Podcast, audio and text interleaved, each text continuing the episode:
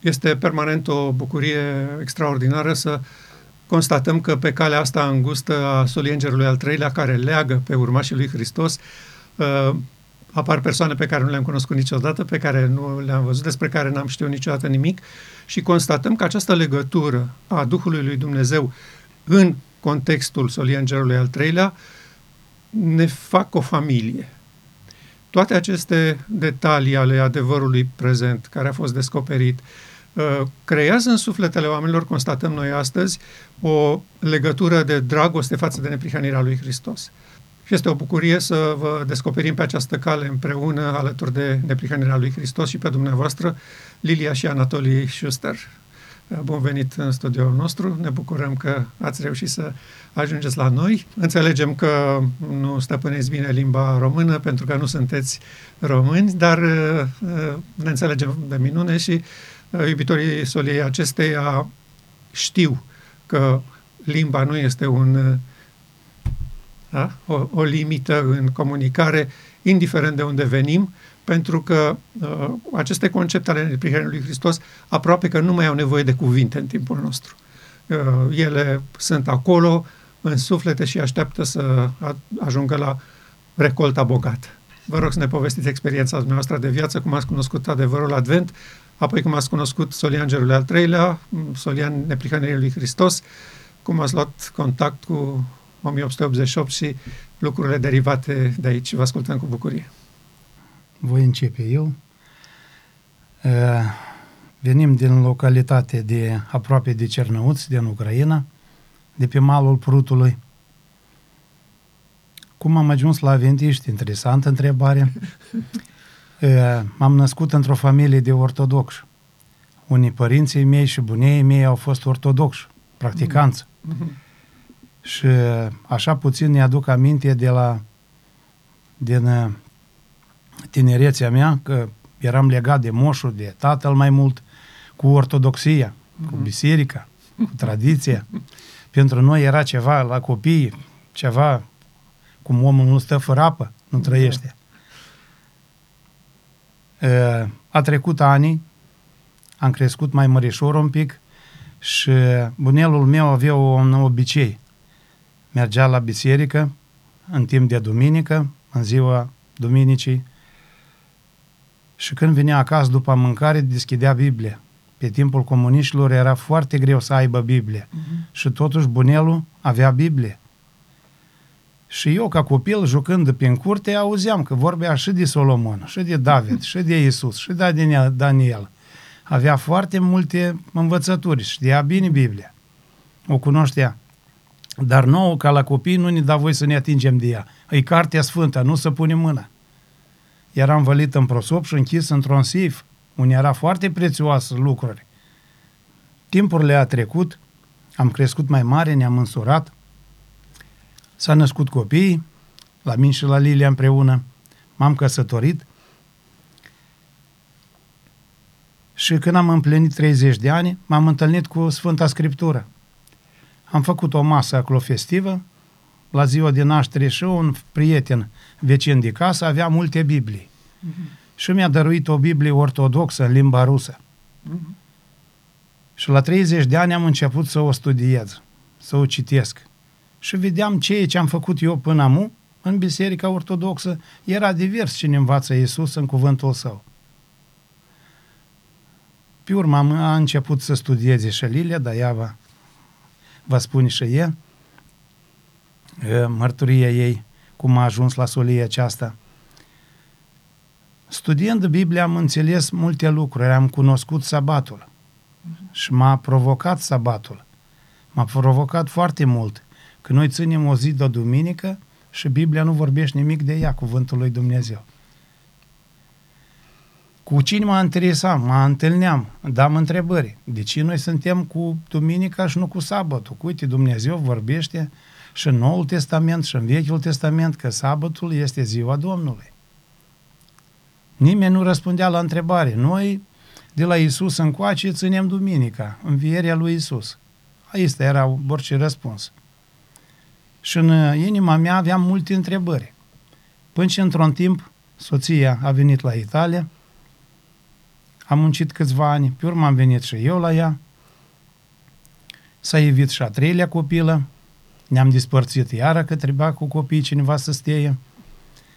După un scurt timp i-am lăsat lui bunica copiii și noi am mers să fim împreună. Patru ani am stat singur la Ucraina, lângă Prut, și Lilia în Italia. Și pe urmă am întâlnit un frate de la Moldova, adventist. Uh-huh. Și în parcă ne-am făcut cunoștință cu el și cu Biblia în mână vorbea mult de porunci, de legea lui Dumnezeu. A spus că este adventist și discutând așa cu el, el mi-a spus, tu cunoști bine Biblia, dar uite, noi facem studii biblice și dacă vrei să te apropii de biserică, de noi, să faci o leac de studii, să vezi părerea ta, e dacă mergi cu părerea lui Dumnezeu. Și așa ne-am apropiat de biserică. O lăs pe Lilia să povestească. E, ce pot să spun? E, mulțumesc Domnului că, e, că am ajuns cu, cu, cu bucurie la această întâlnire. E, mă cheamă Lilia, sunt din Ucraina, din regiunea Cernăuți. E, totuși e, m-am născut în familia de ortodoxi. E, am, până la treizeci și opt de ani am fost e, cu credința e, religiei e, ortodoxe, dar e, până ce e, a venit la, la biserica adventistă, ce, am ținut tradiția e, ortodox, ortodoxiei. Și e, din copilărie ceea ce e...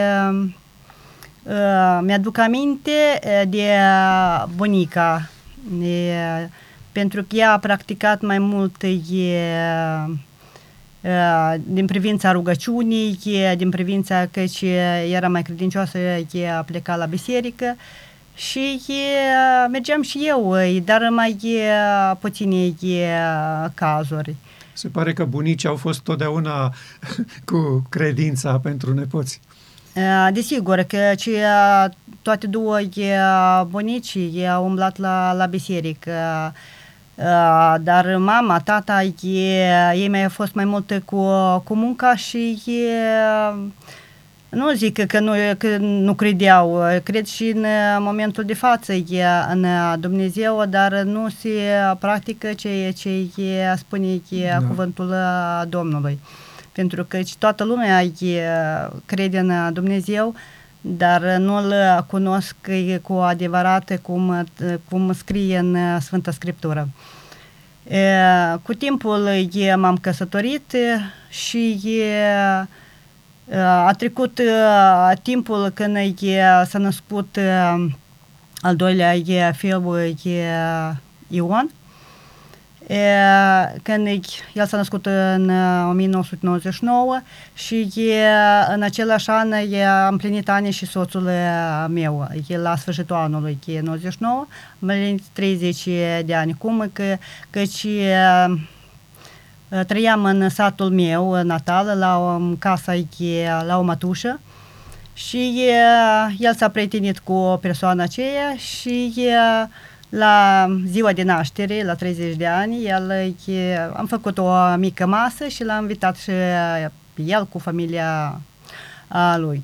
Și el i-a dăruit o Biblie ortodoxă în limba rusă și el a început să citească. M-a atras și am început să citesc, am fost foarte curioasă să văd ceea ce spuneau din partea tradiției, din partea oamenilor, mm-hmm. se vede dacă este adevărat în Biblie ce, ce spune. Și am început, nu cum să începe de la Geneza, dar am început la, de la ultimul capitol, de la, de la Apocalipsa. Și am citit-o toată, dar n-am înțeles nimic. Încând am început de, să citesc de la început, de la Geneza, am avut e, o câteva nopți, e, a venit în, în vizită vrăjmașul. Luptă.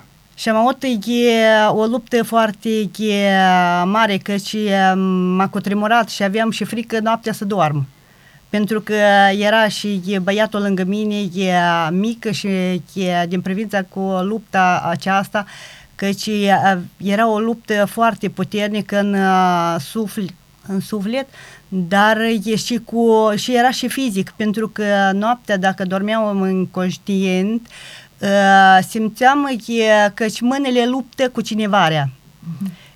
Avem impresia că cineva sta pe corpul meu, aici pe piept, și m-a sufocat. Mm-hmm. Și avem o luptă ca să despărțesc. Și nu mi-mi vedea minte în timpul acela să fac o rugăciune Domnului. Pe urmă, cu, cu timpul, e, dar ce se, ce se întâmplă? E, și e, am început să mă rog cu cuvintele mele, e, cum puteam, că Dumnezeu să, să mă ajute e, în această teroare, că, e, că nu, nu luptam cu, împotriva cărnii și sângelui, dar împotriva e, duhurilor care se află în împrejurul nostru. Și... E, într-o timp, de, deja când am început să încep să mă rog, e, a dispărut această... E, și am început să citesc să, e, Biblia, dar totuși nu am citit-o pentru grijile cu copiii. E, și e, când am venit în, în Italia, e, am continuat e, totuși același stil de, de viață, cu tradiția, cu ortodoxie, și în moment dat când a venit soțul meu în, în două mii nouă e, și e, a început și el să, să muncească, și în două mii zece, e cam pe timpul în acesta, în august, cum erau e, concediile, e, vacanțele la, la persoanele la care e, lucra, și eu eram mai, mai un pic liberă de la persoanele care munceam. Și în parc, e, e, el, soțul meu, e, îmi povestea că m-am întâlnit cu o persoană care e, studiază Biblia.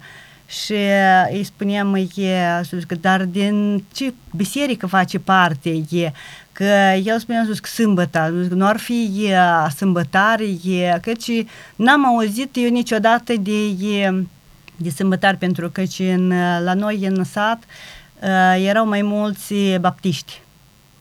E, o singură persoană era. E, dar un e, sâmbătare, o familie numai în sat la ea. L-am cunoscut pe, pe urmă. Dar pe urmă am cunoscut că era numai o singură familie în, în sat care era adventistă.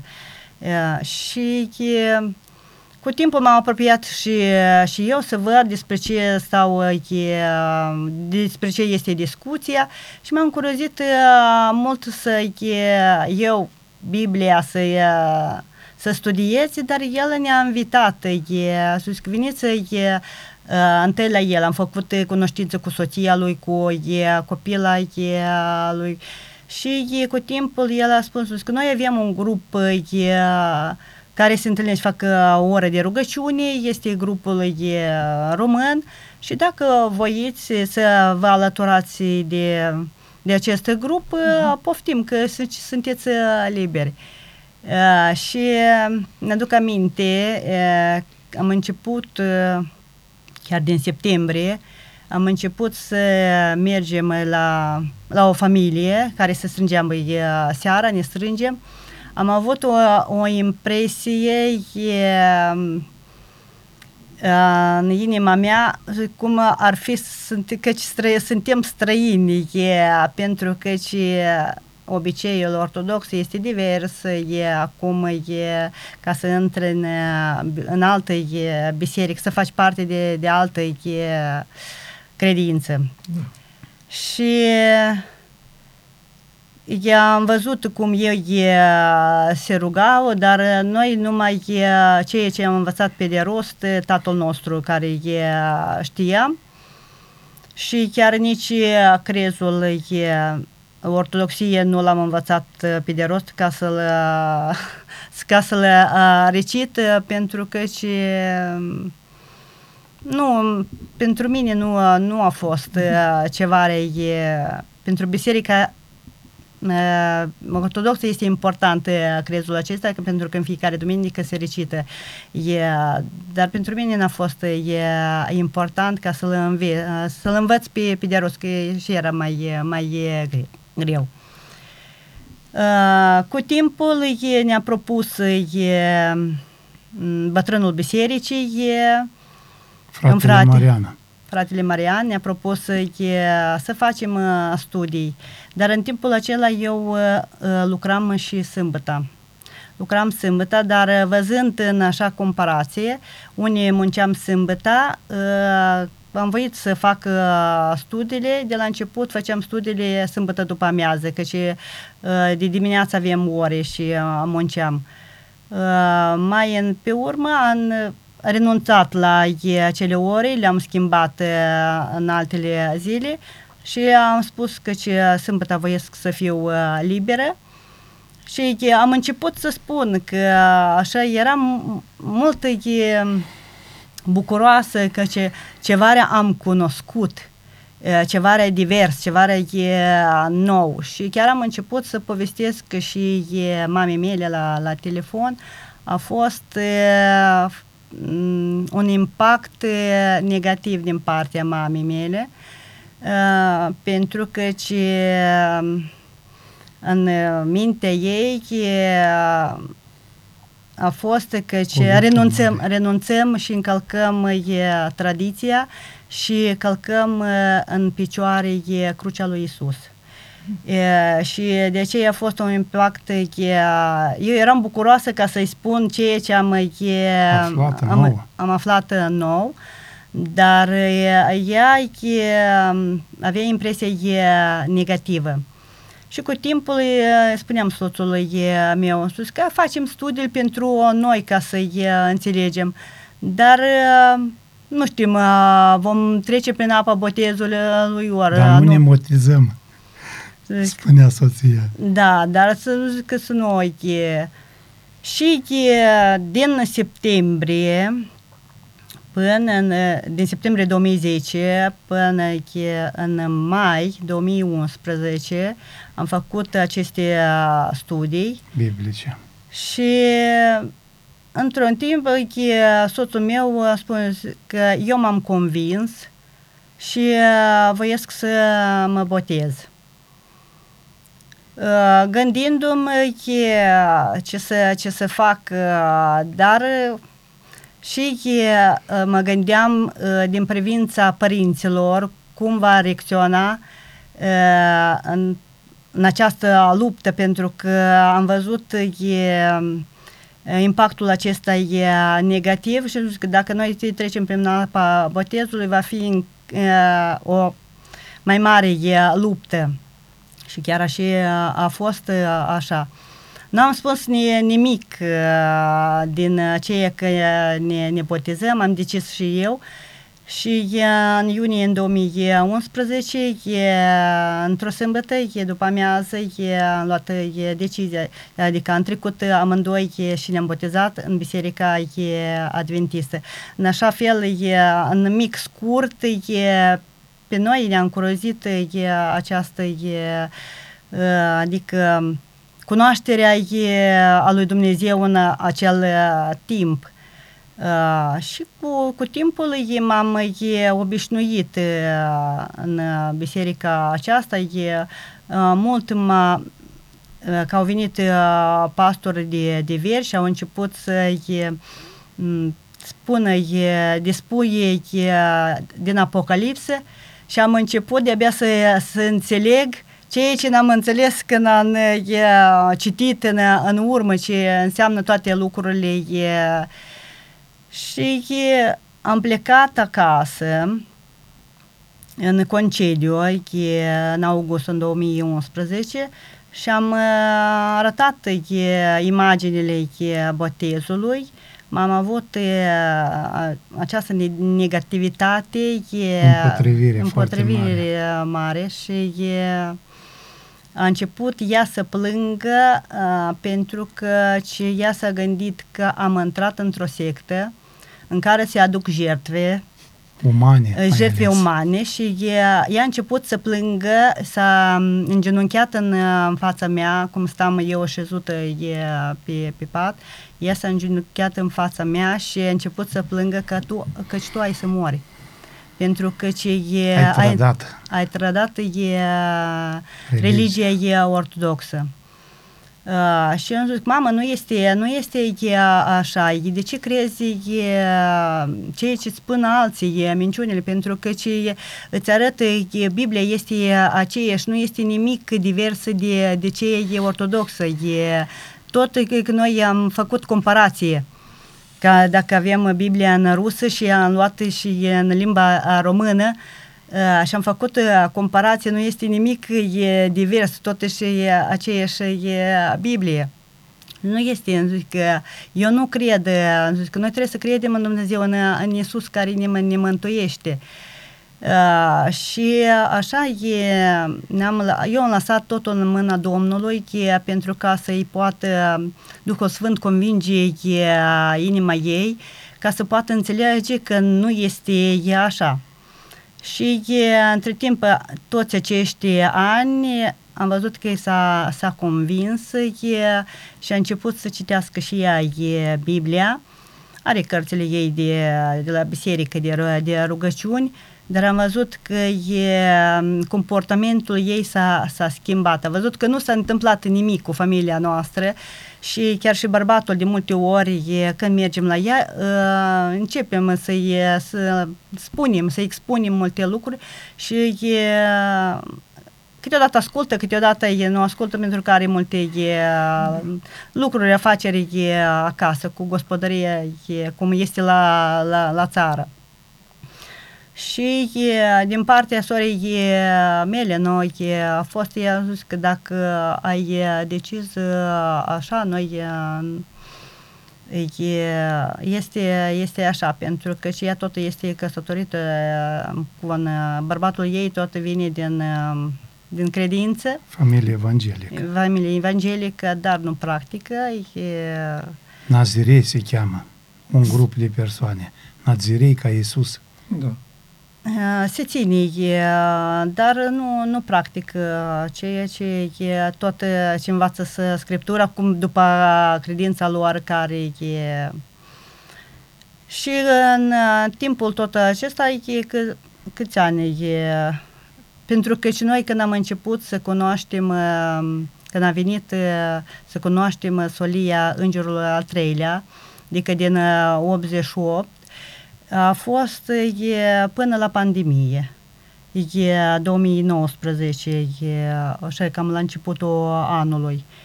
E, pentru că frații e, ne-au dispus, e, ascultă-l cu tare, predicător, ascultă-l cu tare, cu predicător și e, bărbatul a început să caute mai eu e, pe internet să vedem e, mai predicătorii noi, pentru că ce, îl ascultăm pe Nicu Butoi. A, tare... Mi-a, pl- mi-a plăcut cum el de, de spune, de la început, e, pentru că ce, dacă cine este născut în Biserica Adventistă și e de, din copilărie, dacă învață, știi mai, e, mai mult. Dar noi eram de la, de, de la început și în limba română cine e mai tare, așa era mai, mai dispus, mai cunoscut, Nicu Butoi. Da.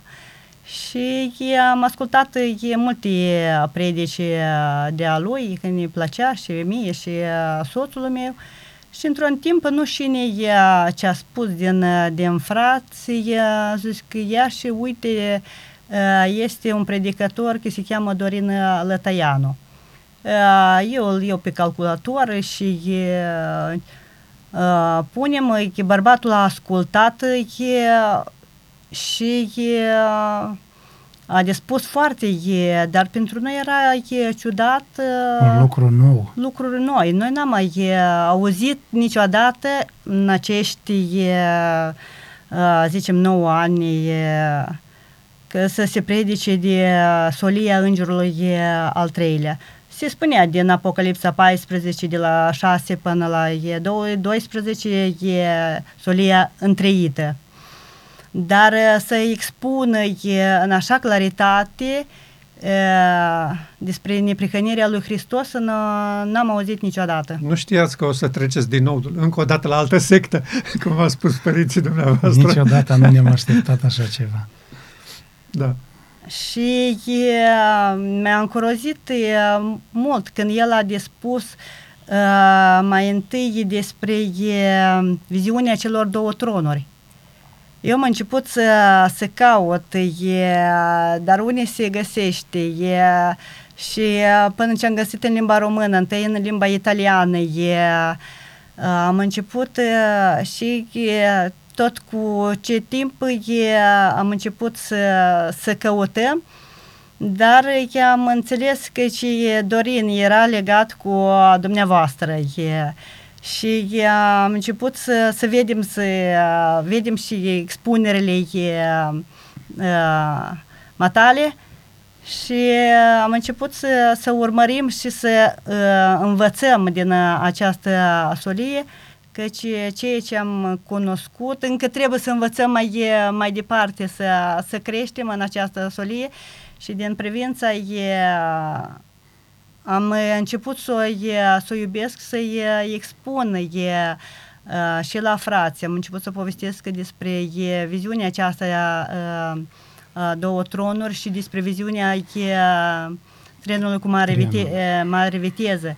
Chiar și o soră e a citit din uh, scrierile Ellen White, e, că a fost în, într-o vineri seară, a expus despre e, viziunea e, tronurilor, dar e, în limba italiană e, uh, ultimul e, abzaț nu era e, scris. Tradus. Tra... Nici în limba engleză, în cărțile actuale, ultimul paragraf nu există. El există doar în manuscrisul original, în scrisoarea sorei White adresată uh, redactorului de la Day Star, dar uh, publicațiile noastre nu au mai reluat uh, viziunea completă și de aceea nici în italiană nu este.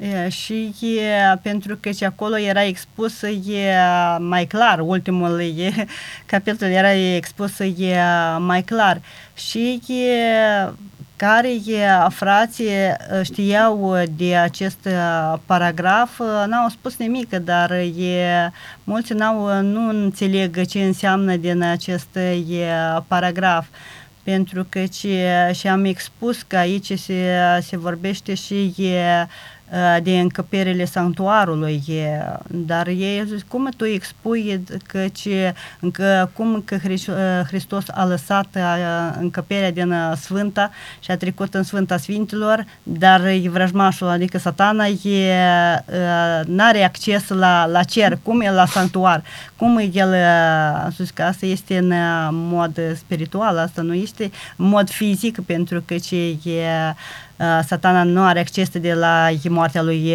Hristos la, la cer.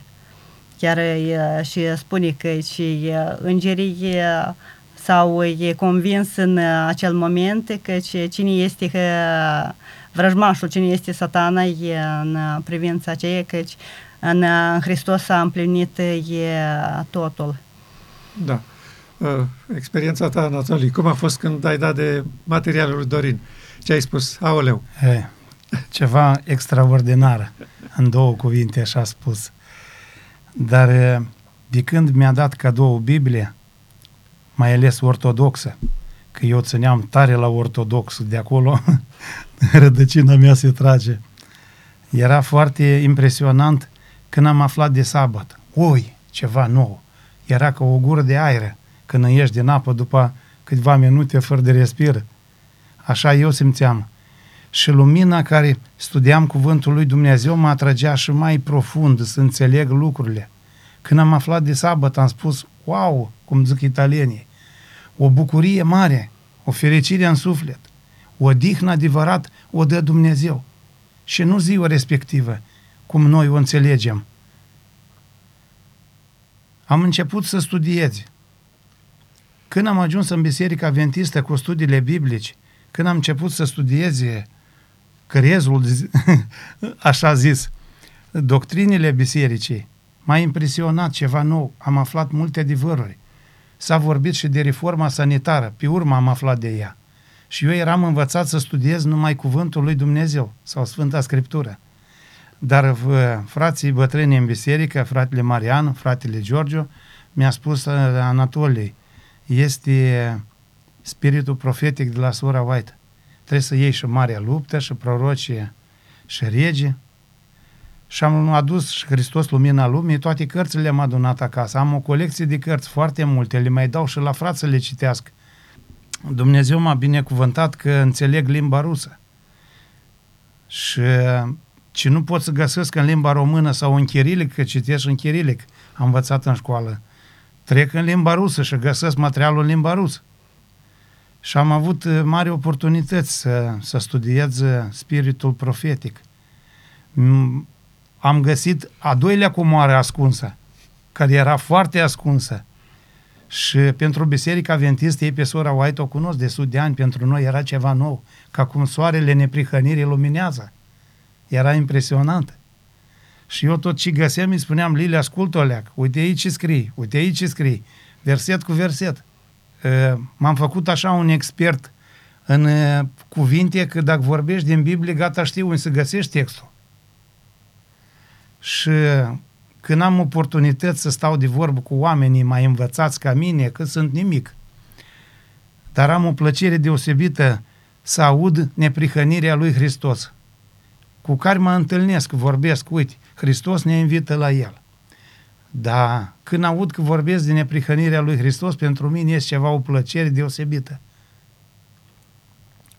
N-are importanță de la care să iei cuvântul. Cum și Apostol Pavel ne învață, luați totul ce este bun. Ascultând și predicatori din mai, mult, din mai multe părți, și din Sud-America am ascultat mulți predicatori. Era traducerea în limba rusă. A fost și prin Italia mulți predicatori, ca Buion, ca Juan Soares. A fost și Lucian Cristescu pe la noi, pe la Pavia. A fost și Serghei Costa și a fost un misionar care mergea și prin Africa, facea misiune. Am ascultat și pe Iacov Coman, prietenul nostru ortodox, că îmi plăcea pe el, el predica într-un mod ortodox. Da. Și lui mama i-am sfătuit să se mai uite.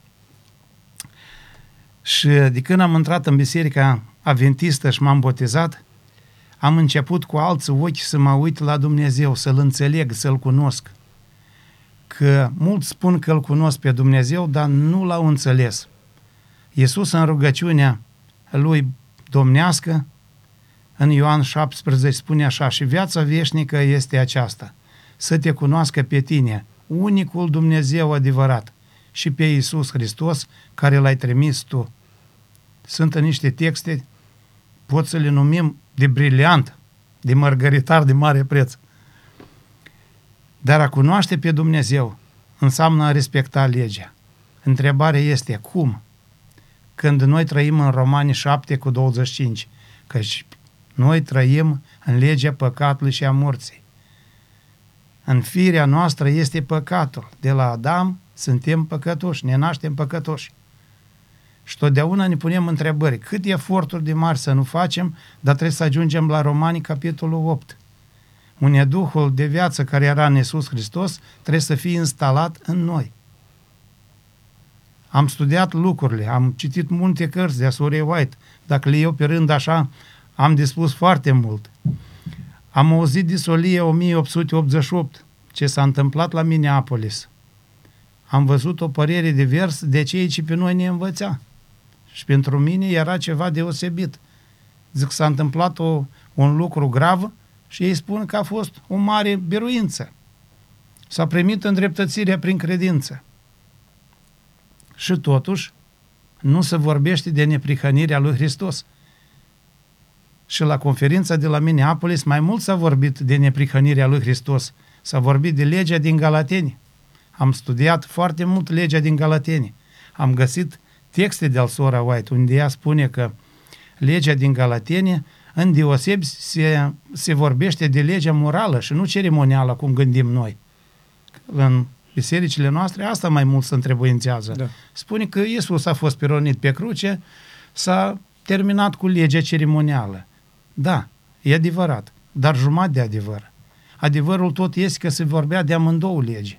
De atât a fost mare împotrivire din privința mesajului acestuia care l-a adus Jones și Wagner, mesagerii Domnului.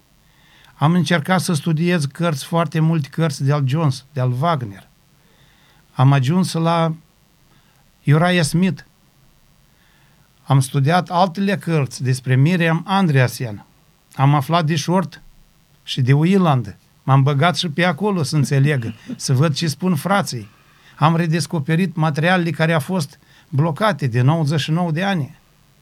Au stat acolo, acoperite, ca să nu se aud de ele. Și noi am fost cu conceptul acesta că la Minneapolis a fost o mare redescoperire, o mare biruință. Totuși vedem din scrierile sorei White că lucrurile nu stau așa, un pic îs greșite, interpretate greșite. Ce mai pot să adaug aici? Cum, care a fost reacția după ce ați descoperit materialele noastre, ale Dorin, ale noastre? A fost niște lucruri extraordinare. Le cercetam unde se găsești, scriam pe foaie, le găseam, le citeam, le învățam pe de rost, ca să fiu convins în ceea ce ascult că nu este ceva greșit. M-am îndrăgostit atât de mult că, îi spuneam lui Lilia, sperăm că vom veni încoace la România. Nu ne-am așteptat din Italia să venim, dar am avut niște treburi pe aici, pe în România, și am intrat în vizită, să ne întâlnim mai de aproape. Ne-am contactat de multe ori pe telefon, dar în doi ochi când ne vedem e altă treabă. Așa la noi se spune. Mi-a plăcut foarte mult mesajul pe care îl aduceți. Solia aceasta este o solie extraordinară, care trebuie să fie solia poporului Advent. Mesajul al treilea înger trebuie să ne aducă și să ne arată calea în Sfânta Sfintelor. Așa afirmă sora White și cuvântul lui Dumnezeu. Vedem o neprihănire care o dă nu în ziua ispășirii, asta în locul sfânt, în lucrarea zilnică, iertarea, ci trebuie să trecem în partea cea de perdea, cum scrie în Evrei șase, nouăsprezece, douăzeci. Trebuie să ancorăm credința noastră în partea cea de perdea, unde Iisus a mers nu în locul nostru, cum susțin toți, ci înainte mergător, și ne invită să-L urmăm. Am înțeles lucru dintr-o perspectivă diversă, cum o înțelegeam până acum. Și în prezentările fratelui Dorin am observat lucruri că le punea în contrast cu cei ce credeam eu și el le dispunea într-un contrast divers. Erau poziții diverse și spuneam și lui soția, Lilia, noi știm așa, suntem învățați așa, dar uite, fratele Dorin, după studiile cât a studiat, uite, el spune într-o altă diversă. Explică într-o manieră diversă lucrurile. Oare este drept? Și cercetăm, și cercetăm ca să, să în profunditate să înțelegem dacă este așa. Dar multe lucruri cele care le-am auzit, e, când expuneai că Dorin, erau texte care am voit să cercetez din Marea Luptă. Nu erau. E traduse în, e, în limba română, e, e pagina și paragraful unii e, erau, da. Dar unii, e, unii au dispărut, unii se, se ele, e, pentru că e, scrie că e ori luat din Marea Luptă, ori din profeții și nu, nu, le, nu le găseam. Știți de ce se întâmplă așa? Pentru că și Dorin și eu, noi dăm pagina din originalul din limba engleză. Și pagina în multe cărți din română nu corespunde. Deci te duci la pagina indicată de noi și nu găsești materialul. Pentru că noi facem trimiterea aceasta pentru cei care vor să verifice dacă sora White a spus așa. Și ne e foarte greu să dăm toate paginile din toate traducerile din română. Noi avem cărți împrăștiate în poporul nostru, traduse de frații reformiști de anii cincizeci, șaizeci, șaptezeci, când biserica noastră nu traducea pentru că era sub presiunea securității. Apoi, după nouăzeci, am început și noi să traducem. Multe dintre ele nu au ținut cont de pagină. Abia recent au început să așeze lucrurile în așa fel încât pagina din românește se potrivească cu pagina din limba engleză. Dar astea sunt foarte puține. Și noi, ca să evităm confuzia asta, am anunțat foarte clar că prezentăm pagina din original. din limba engleză. Și cine vrea să verifice dacă Sora White a spus lucrul ăla, să se ducă la original, nu la traducere. Pentru că, pe de o parte, nu în toate cărțile găsesc pagina, dar mai este o problemă. Foarte multe traduceri sunt defectuoase și folosesc un termen acceptabil în traducere, dar uneori cu un sens diferit care te trimite în altă parte. De exemplu, frații reformiști care au tradus cele mai multe cărți ale Spiritului Profetic pe care noi le avem. Eu în tinerețe, cărțile traduse de ei le-am avut. Și, de exemplu, dau un caz ca să înțelegeți la ce mă refer. Peste tot unde Sora White folosea cuvântul righteousness, care se traduce în românește prin neprihănire, ei traduceau îndreptățire. Și nu este același lucru. Sora White are, știa și ea cuvântul justification, da? Îndreptățire. Nu era necunoscut pentru ea. Justificată. Da, dar ea folosea righteousness. Ea spune the righteousness of Christ. Și ei traduceau îndreptățirea prin credință, îndreptățirea lui Hristos. Foarte greșit. Alte traduceri uh, preluate din uh, cărțile din limba franceză, în loc de neprihănire, traduc dreptatea. Dreptatea lui Hristos. Este altceva, scuzați-mă. În limba română, dreptatea este una și neprihănirea este alta. La francez poate justiție e ok, da. Dar în română nu e ok. Și atunci, noi ca să evităm toate aceste capcane lingvistice sau de paginație, am dat, am dat pagina în, în limba engleză. M-am îndrăgostit în solie, aceasta îngerul al treilea. Am fost bătrân în biserică, am predicat-o de la amvonă. Frații ne da întrebări. De unde ai luat frate Anatoliy? Și eu, când veneam la ei, veneam cu doi martori, cu cuvântul lui Dumnezeu și cu Sora White. Și îi spuneam, stă scris aici, pagina cu tare, versetul cu tare, din care carte am luat, și o rugam pe fetița mea, că ea traduce bine, învață la școală, și mi traducea în italiană, că biserica e italiană, și trebuia să predică în limba italiană. Cunosc cuvintele, dar să-l dai așa cu înțeles, trebuia o practic. Și ea m-a ajutat la traducerea cuvintelor. Și trebuia să le spun la frați, uitați-vă de unde am luat textul, uitați-vă din care paragraf. Din Hristos Lumina Lumii am predicat, din Marea Luptă am predicat, am, am făcut predici din mai multe tipuri. Sunt lucruri neînțelese care le studiem.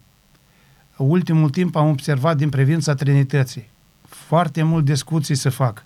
Și Sora White spune clar, să nu ne amestecăm în dumnezeirea. Punct. Și rămân acolo, nu mă amestec.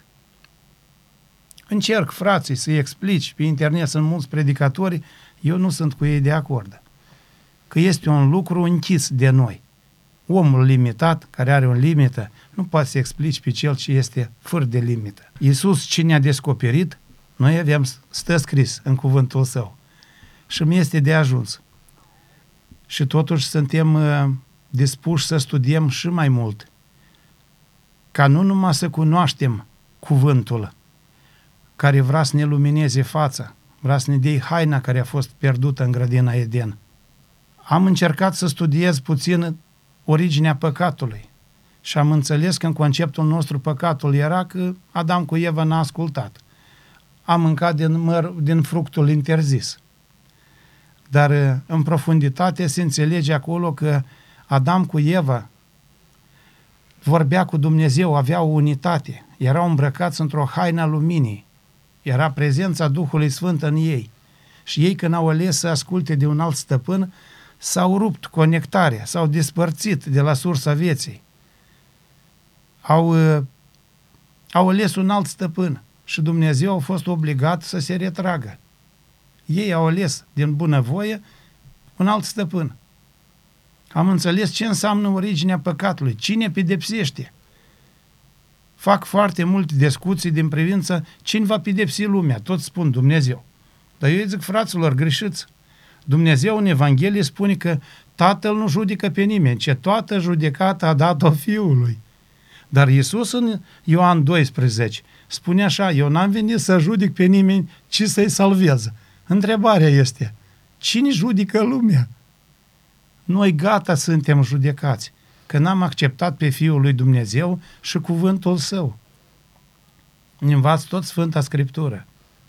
Și am înțeles cuvântul judecată a șaptea carte din Vechiul Testament, vorbesc de judecători.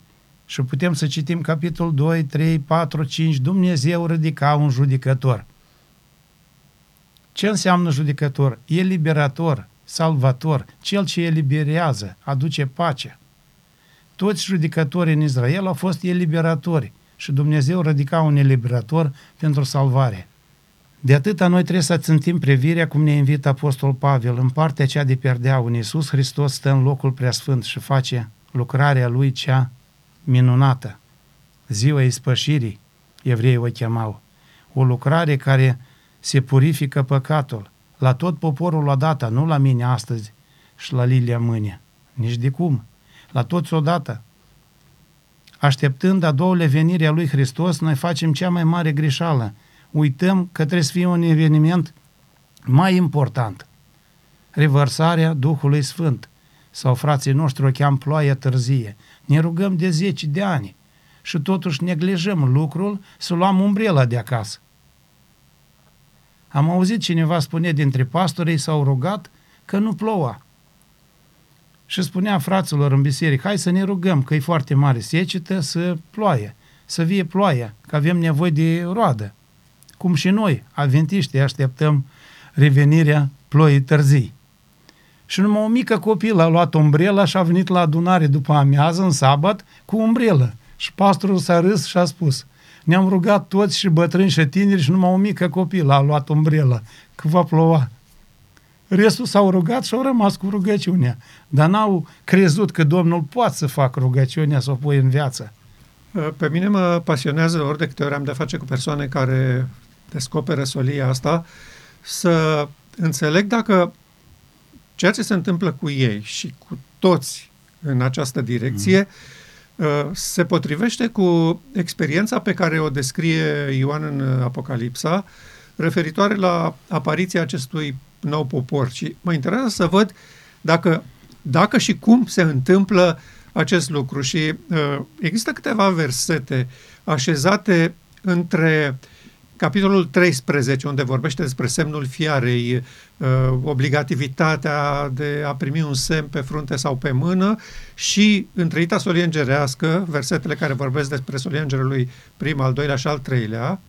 Există între ele câteva versete foarte interesante pe care aș vrea să, să le citim acum.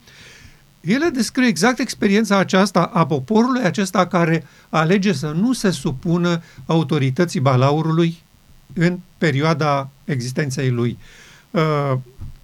Versetele sunt unu, doi și trei din capitolul paisprezece, dar Ioan, când a scris cartea lui, nu se inventase încă capitolele și versetele. A fost scris pe urme. El, el, a, el a descris experiența din treisprezece și apoi trece la ce se întâmplă în capitolul paisprezece, unde noi, ca popor, ne-am cantonat, ca să spunem așa, am făcut tabără, da? Întreita solie îngerească. Dar nu ținem cont, când prezentăm întreita solie îngerească, de aceste prime trei versete din Apocalipsa paisprezece și vreau să, să le citim. Primul verset spune așa: apoi m-am uitat și iată că mielul stătea pe muntele Sionului și împreună cu el stăteau o sută patruzeci și patru de mii care aveau scris pe frunte numele său și numele tatălui său. Ce interesant în versetul ăsta. Cum stăteau aceștia pe muntele Sionului? Ce înseamnă expresia asta, muntele Sionului? Mulți comentatori au spus în cer, acolo, la tronul lui Dumnezeu. Nu, muntele Sionului înseamnă tabăra lui Hristos. Tabăra lui Dumnezeu, poporul lui Dumnezeu. Și aceștia sunt, de la Serafimul Luminos și Sfânt până la om, părtași de natură divină. Un templu, o locuință a lui Dumnezeu prin Duhul. Aceștia erau cu Hristos pe muntele Sionului. Aceștia intraseră în noua familie universală. Nu mai erau omenirea asta pe care o cunoaștem noi. În sensul acesta, ei stăteau pe muntele Sionului. Și uh, acești o sută patruzeci și patru de mii aveau scris pe frunte numele său și numele tatălui său. De asemenea, ființele cerești nu au pe frunte un nume. Asta este o figură de stil referitoare la caracter. Ce fel de persoane sunt ei? Sunt după asemănarea divinității? Țineți minte în Geneza, când au luat decizia să creeze o nouă rasă umană, au spus să facem om după chipul și asemănarea noastră. noastră. Acum, în sfârșit, o sută patruzeci și patru de mii sunt după chipul și asemănarea noastră în sfârșit. Și anume că Duhul lui Dumnezeu este locuitor la locul lui. Legea Duhului de viață în Hristos a fost așezată în sufletul lor. Versetul următor. Și am auzit venind din cer ca un glas, ca un vuiet de ape mari, ca vuietul unei tune puternic și glasul pe care l-am auzit era ca al celor care cântă cu alăuta și cântau din alăutele lor. Versetul trei. Cânta o cântare nouă înaintea scaunului de domnie, înaintea celor patru făpturi vii și înaintea bătrânilor. Și nimeni nu putea să învețe cântarea, afară de cei o sută patruzeci și patru de mii care fuseseră răscumpărați de pe pământ. Și eu constat că noi trăim astăzi această perioadă a experienței marii controverse. Oameni de pe toate meridianele acceptă soluția lui Dumnezeu, acceptă realizarea cu ei a scopului său etern, acceptă scrierea pe fruntea lor a numelui Tatălui și a Fiului prin revenirea Duhului Sfânt în templul inimii și capătă o experiență nouă, o cântare nouă pe care nimeni nu poate învăța. Și întrebarea noastră, când se referă la nimeni, se referă la întregul univers. Nimeni nu putea. Pentru că nimeni n-a mai trecut printr-o astfel de experiență ca ei, pe picioare, în viață, în timp ce trăiesc, să fie recuperați de la legea păcatului și a morții la legea Duhului de viață. În univers nu există un caz asemănător cu îngeri sau locuitori de pe alte planete. Ei sunt caz unic în experiența universului că oameni din groapa păcatului și a morții sunt recuperați și așezați în familia lui Dumnezeu, că poartă pe frunte numele lui Hristos și numele Tatălui. Sunt sigilați. Da, exact. Au primit ștampila noii familii umane.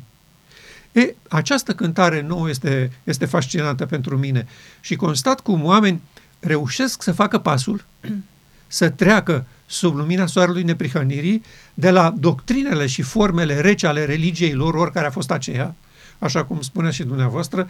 Dumneavoastră ați făcut două salturi, ați făcut unul de la ortodoxism nepracticant la adventist și apoi din adventist la experiența aceasta a unei cântări noi. Acesta a fost destinul acestui popor. Biserica adventistă, mișcarea advent a fost chemată la această înaltă poziție. Vreau să fiți un model. Vreau să fac din voi grupul martor. Să așez în fața omenirii soluția mea simplă, eficientă și elegantă. Și mă bucur să constat că și dumneavoastră iubiți și apreciați această nouă cântare, nu i-ați întors spatele, nu v-ați împotrivit, nu v-ați speriat de acuzații, de presiuni și de uh, lucrurile care se petrec în astfel de cazuri și v-ați îmbrățișat neprihănirea lui Hristos cu bucurie. Uh, nu mi-ați povestit care a fost reacția fraților după ce ați vorbit despre asta. Uh, am vrut să spun că totdeauna cât am predici, când venea timpul să predic, eram invitat la amvon, am predicat și mesajul primului și a doilea înger. Și am afirmat cu mare luptă că sora White spune a fost în cutare an, în patruzeci și trei patruzeci și patru. În optzeci și opt s-a întâmplat mesajul al treilea înger. A venit doi soli prețioși cu o veste bună la poporul său. Și când am spus că vestea n-a fost acceptată, câțiva frați și surori au spus Anatoliy, ceva e greșit aici. Și zic, nu fraților, cercetați și veți vedea. A fost o mare disperare. Cum Miller a așteptat să vii Domnul, și Domnul n-a venit și el a înțeles ceva, a greșit acolo. N-a greșit data. Domnul de la prima fază a lucrării a trecut la doilea. Stâlpul și temelie central al bisericii noastre este opt cu paisprezece, Daniel. Dar totuși amuie ei mai dau stâlpul și temelie la o parte, ca alte principii. Amu mai mult să predică despre dragostea lui Hristos. Și este frumoasă. Dragostea lui Hristos, care nouă nu ne ajunge, este un punct important. Noi mai avem ură, mai avem răutate, dar dragostea lui Hristos este importantă. Dar ne atrage solia îngerul al treilea și poporul rămășiței că va cânta o cântare nouă, cum ai afirmat aici, foarte bine. Și cine vor cânta cântarea aceasta? Cei ce vor accepta mesajul al treilea înger, care se unește în Apocalipsa optsprezece cu îngerul al patrulea. Și mi-a spus cineva dintre conducătorii, nu este al patrulea, este un alt înger De ce îl numește a patrulea? Că după a treilea vine o altă solie care se unește. Solia, îngerul al treilea, trebuie să unească cu Duhul Sfânt, revărsarea Duhului Sfânt. În cea prețioasă ploaie care toți o așteaptă cu dragă. În solia, îngerul al treilea, se unește cu Duhul Sfânt. Și atunci este ploaia târzie. Eu invit pe frații mei să pregătim umbrelele pentru ploaia aceasta și să permitem ca Dumnezeu să ne udă cu ploaia aceasta scumpă și prețioasă, să ne formeze caracterul, să ne transforme corpul nostru, că avem nevoie de el. Reacția comunității a fost un pic așa, tulburătoare. Mi-a pus multe întrebări de unde am luat mesajul acesta, de unde l-am aflat, pentru că ei n-au aflat de mesajul acesta. Am început cu Biblia să-i explic, cu spirit profetic, din studiile sorei White. Și am avut o reacție negativă. Mi-au interzis amvonul, m-au respins să mai predic mesajul acesta, că spune că el va fi în viitor, nu este așa cum le explici tu. Ce credeți că va urma? Evident că poporul nostru nu va ieși ușor din starea laodiceană în care este și că trecerea aceasta de la experiența veche cunoscută la o cântare nouă va fi cu dificultăți și cu probleme. Sunteți conștienți că nu v-ați fi îmbrățișați și apreciați și primiți cu flori odată ce recunoașteți că soluția noastră pentru Biserica Laodiceea este neprihănirea lui Hristos pe care nu am primit-o deocamdată. Sunteți dispuși să mergeți singur pe, pe drumul acesta fără comunitatea în care v-ați dezvoltat, ați crescut, v-ați simțit bine și ați apreciat părtășia cu ei? Da, ne luăm responsabilitatea. Știm că vom avea multe împotriviri. Totuși Dumnezeu ne va ajuta să ieșim din încurcăturile acestea. Că vedem foarte mare împotrivire din partea conducerii. Dar Duhul Sfânt ne va conduce pașii și ne va arăta calea. Ne va fortifica. El ne va aduce sub aripile lui vindecarea, ce biserica nu poate să o dea. De atâta suntem conștienți în ceea ce, ce primim și în care direcție mergem. Dintre punctele principale acestei solii, dar unele sunt ușor de înțeles și de acceptat, unele sunt mai problematice, unele sunt mai, mai profunde, unele chiar dincolo de capacitatea noastră de înțelegere și solicită foarte multă credință. Sunt curios să vă întreb cum ați apreciat și înțeles și primit această idee că Marea Zi a Ispășirii nu este o lucrare personală care se întâmplă odată azi cu mine, mâine cu tine, ci este o lucrare de sfârșit, de, de, de, de caz a marii controverse, când lucrarea se face odată, într-o singură zi, pentru tot poporul. Ați avut dificultăți în a accepta lucrul ăsta? Pentru că eu constat că mulți oameni se potignesc aici și spun nu, nu se poate așa ceva. Cum? Dintr-o dată, într-o singură zi, poporul e eliberat de păcat, greu de crezut. Dar să vedem cum au fost ziua ispășirii în timpul Israelului literal, cu poporul lui Israel în, în pustie și când avea această experiență în ziua ispășirii. Tot poporul trebuia să vie înaintea cortului Domnului să se expune înainte. Cine nu venea nu era, era exclus din... nu era iertat și în aceasta e constituie că ci, și la, la sfârșit e, se va face așa, cine e, va veni la, la ziua ispășirii, va aprecia acest e, mesaj ca să fie schimbați, schimbați caracterele. E, trebuie să vie la ziua aceasta e, a ispășirii. E, Cu, cu tot uh, poporul să nu fie uh, exclus, yeah, pentru că ci, știm că nu este yeah, uh, personal.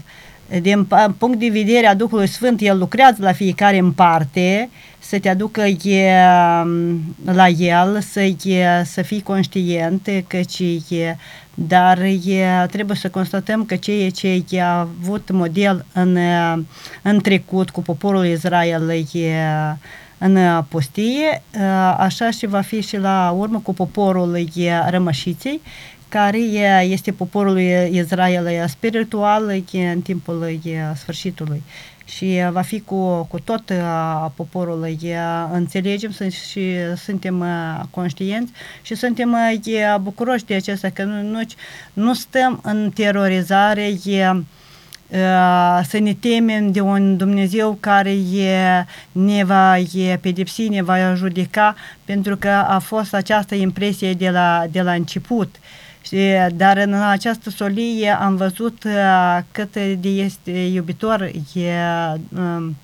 Dumnezeu și câtă apreciere și forță face El de a aduce umanitatea să-L cunoască pe El, dar nu forțează și El respectă alegerea fiecărui persoane. Cine va alege să vie la ziua ispășirii va fi vindicat și va fi mântuit. Alegerea fie, fiecărui. Dumnezeu a pus la expunerea aceasta, pentru că știm că cine forțează este alt stăpânitor și este vrăjmașul în care se bate această controversă între Dumnezeu și Satan. Eu am vrut să afirm aici un lucru, subliniez, că puteai să aduci în lucrare zilnică, păcătuiai, erai obligat să aduci un animal în sacrificiu, în jertfă. Dar dacă nu veneai la ziua ispășirii, legea spunea așa, trebuie să te scoată din tabără și să fii omorât cu pietre. Pentru că tu n-ai participat cu tot poporul odată la ziua ispășirii. De atâta eu gândesc și înțeleg așa că ziua ispășirii trebuie să fie la toți odată, la poporul, nu la indivizi personal, la tine, astăzi, la mine, mâine. De atâta sunt cu conceptul acesta și îl susțin. Mă bucur că nu v-ați poticni de asta și uh, sunt curios dacă nu v-ați poticni de alt subiect și mai important, și anume în ce a constat sacrificiul lui Dumnezeu la apariția păcatului. Pentru noi ăsta este un punct deosebit, pentru că explică foarte clar ce este cu moartea de pe cruce, ce este cu sacrificiul lui Dumnezeu, ce a dat Dumnezeu și nu mai are. La acest subiect, cum ați reacționat? Un pic, un pic am avut mare bătălie aici. Când am auzit că fratele Dorin a predicat că Iisus n-a murit de moartea a doua și stam cu fratele meu Pavel, care prin el am venit la credința adventistă, și el a spus că aici ceva nu este bine. Dorin ceva vorbește ce nu este adevărat. Și pe mine m-a șocat. Întrebarea este cine a murit. Am început puțin așa să studiez, nu pot să dau analize puternice, dar întrebări am foarte mult și una pot să o spună. Satana în cer a păcătuit, s-a împotrivit Creatorului și a vrut să devii el o creatură, creatură. Că scrie în Isaia, ne voi pune scaunul mai presus de munții, mă voi pune pe scaunul lui Dumnezeu, voi fi ca cel prea înalt și așa mai departe. Cunoaștem textele. Da. Vrea să fie el Dumnezeu. O creatură vrea să devii Dumnezeu.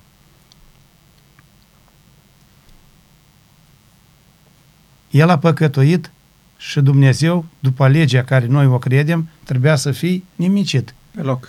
Pe loc. Instantaneu. Moartea instantanee. Adam cu Eva a păcătuit în grădina Eden. A fost amăgiți, ispitiți. Ei n-au murit nici ei. Întrebarea este, cine a murit de moartea a doua? Bisericile afirmă cu glas tare, au o voce tare. Iisus a făcut ispășirea la cruce. Și dacă noi vorbim ceva în plus despre asta, suntem leproșii de la poarta Samariei. Să uită la noi de unde ați luat. Și totuși sunt texte în Biblie care spun cineva a murit de la întemeierea lumii. Cineva a murit de la întemeierea lumii. Adam cu Eva, când a mers din grădina Eden, a mers îmbrăcați cu haine de piele de animal, dar nu cu hainele care le avea în prezența lui Dumnezeu. Haina luminii, neprihănirea lui Hristos. La această întrebare nu avem răspuns. N-am, nu putem înțelege până când. Voi încerca să studiez, să înțeleg. Totuși cineva, deopotrivă cu Dumnezeu, a murit de moartea a doua. Dacă nu este Iisus, cine este? Întrebare. Nu știm. Sunt, sunt lucruri extrem de profunde în această direcție și na, este pretențios din partea noastră să spunem că înțelegem în detaliu lucrurile. O să le vedem atunci. Cert este că Dumnezeu a frânt lanțul morții în momentul apariției păcatului, acolo la origini. Și fără această intervenție, Satana și îngerii lui trebuiau să piară instantaneu. Dar dacă Dumnezeu permitea acest lucru care era legal, așa era construit universul. Cine dorește să iasă din sistemul vieții, cere despărțirea de viață, de sursa vieții care locuiește în el și moare instantaneu. Se producea o revoltă generalizată în cer. Sora te explică foarte frumos în capitolul S-a sfârșit din Hristos Lumina Lumii ce s-ar fi întâmplat cu celelalte lumi dacă el permitea această realizarea acestei legi. Moarte instantanee față de despărțirea de sursa vieții, care era un lucru normal și firesc. De ce se întâmpla așa? Pentru că Satana mințise întreg universul din poziția lui foarte înaltă pe lângă guvernarea divină despre ce se va întâmpla și care sunt reacțiile. Și el le spusese, dacă o să vedeți că am dispărut, să știți că am fost pedepsiți pentru că am vrut să îmbunătățim guvernarea divină. Și Dumnezeu avea două opțiuni. Desfințarea legii sau moartea legiuitorului. Și noi credem și constatăm, pentru că legea n-a fost desfințată. Legea aceasta, despărțirea de sursa vieții, produce moarte. Iar în Eden i-au spus foarte clar Adam, lui Adam și Eva. În momentul în care veți alege această opțiune, veți muri negreșit. Adică nu e joacă cu asta. Când se va întâmpla așa ceva, nu mai există posibilitatea de întoarcere. Asta înseamnă moartea a doua, o moarte din care nu se mai poate reveni. Ori noi ca popor am pus în sarcina Domnului Hristos pe cruce lucrul ăsta. Că el a gustat moartea a doua, dar a treia zi a înviat. Nu, dacă a înviat, nu este moartea a doua. Asta este clar și evident. Da, o să, o să avem posibilitatea să analizăm pe larg lucrurile, lucrurile acestea. În final, ca o concluzie, vă întreb cum s-a schimbat viața dumneavoastră după înțelegerea acestei solii.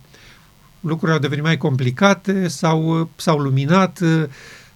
Cum vedeți acum viața aceasta față de oferta lui Hristos, lucrurile legate de experiența personală? Da, de când am aflat solia aceasta, noi am avut o mare lumină. Totuși, împrejurul nostru vedem mai puțini care ne înțeleg. Este o mare împotrivire. Vedem că lupta va fi crâncenă. Totuși, noi sperăm că solia aceasta ne va duce la neprihănirea lui Hristos. Când avem oportunitate, vorbim și persoanelor, distribuind cărți, vorbim oamenilor despre neprihănirea lui Hristos. Vrem să facem parte din solia aceasta, să fim membri ai soliei acestea. Și vreau să facem parte și din cântarea cea nouă. O cântare nouă cântau cei sigilați. Vreau să cântăm și noi cu ei cântarea aceasta minunată. Salvarea este a lui Hristos. Și salvarea aceasta o primește cei care îl acceptă pe el și pun viața în joc. Suntem dispuși să mergem până la capăt, ca să-l putem glorifica numele lui Tatălui și a lui Hristos prin Duhul Său.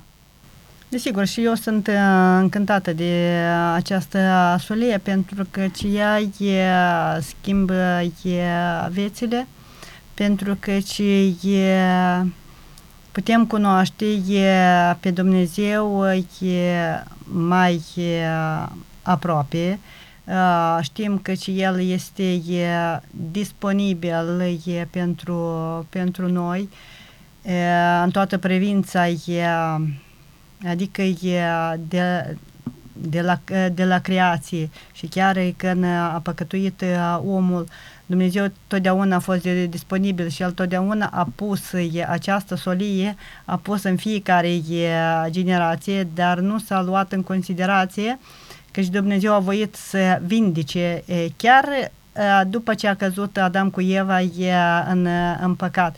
Și de atunci am ajuns în, în acest timp de, de astăzi și Dumnezeu este disponibil de această vindicare, dar voiește ca să fie un popor care îl va glorifica numele Său.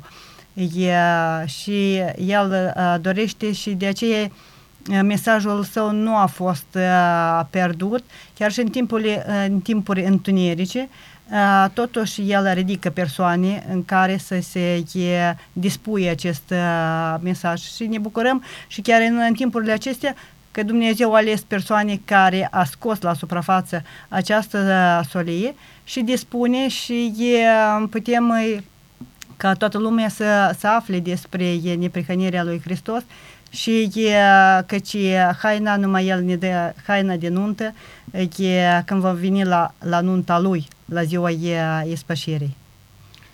Vă mulțumesc foarte mult pentru că ați fost dispus să împărtășiți experiența dumneavoastră. Mulțumesc. Eu v-am cunoscut prin băiatul dumneavoastră, prin Ioan, care este în Ucraina acum. Îl salutăm de aici, de la Turnul Gurele și mulțumim.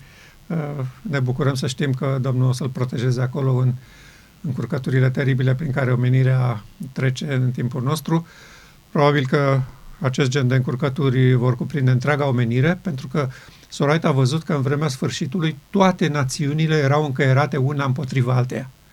Nu există o națiune care să n-aibă vecini dușmani sau uh, alții prin altă parte. Uh, și eu constat spiritul acesta al satanei care prinde din ce în ce mai mult națiunile. Și ne bucurăm la gândul că el a primit solia neprihănirii lui Hristos. Uh, mi-a făcut cunoștință și cu dumneavoastră și astfel suntem, uh, suntem aici. Uh, mă bucur că solia aceasta este un ghid și o hartă pentru sufletele dumneavoastră.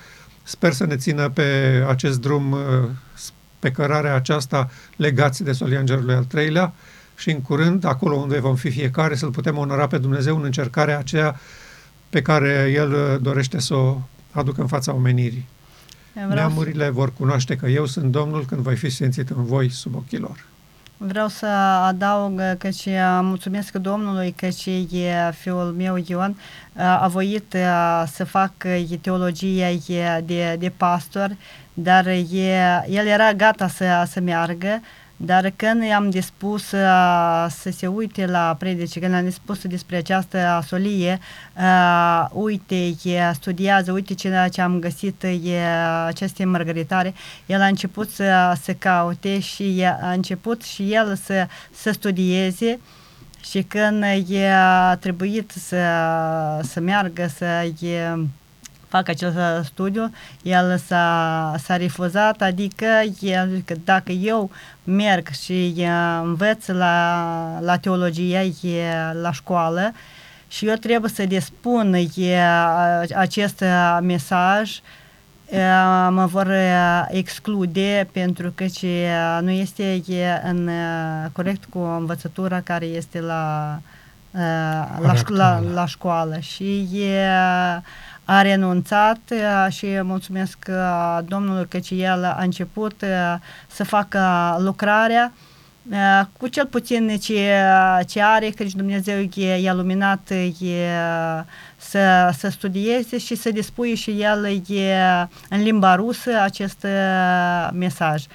Întâi făcea la, la biserică, amuie de, de spune acest mesaj, pentru că ne uităm și noi pe canalul YouTube și de, de spune și, și el. Și mulțumesc că, că ce e, putem fi familia e, în această solie. Am vrut să spun ultimele cuvinte. Felicit pe toți solii neprihănirii lui Hristos, cu solia aceasta, pe toți așteptătorii. Și apelul nostru trebuie să fie Hristos, neprihănirea noastră. Amin. Amin. Mulțumesc foarte mult și sperăm să ne vedem la nota mielului. Amin. Amin.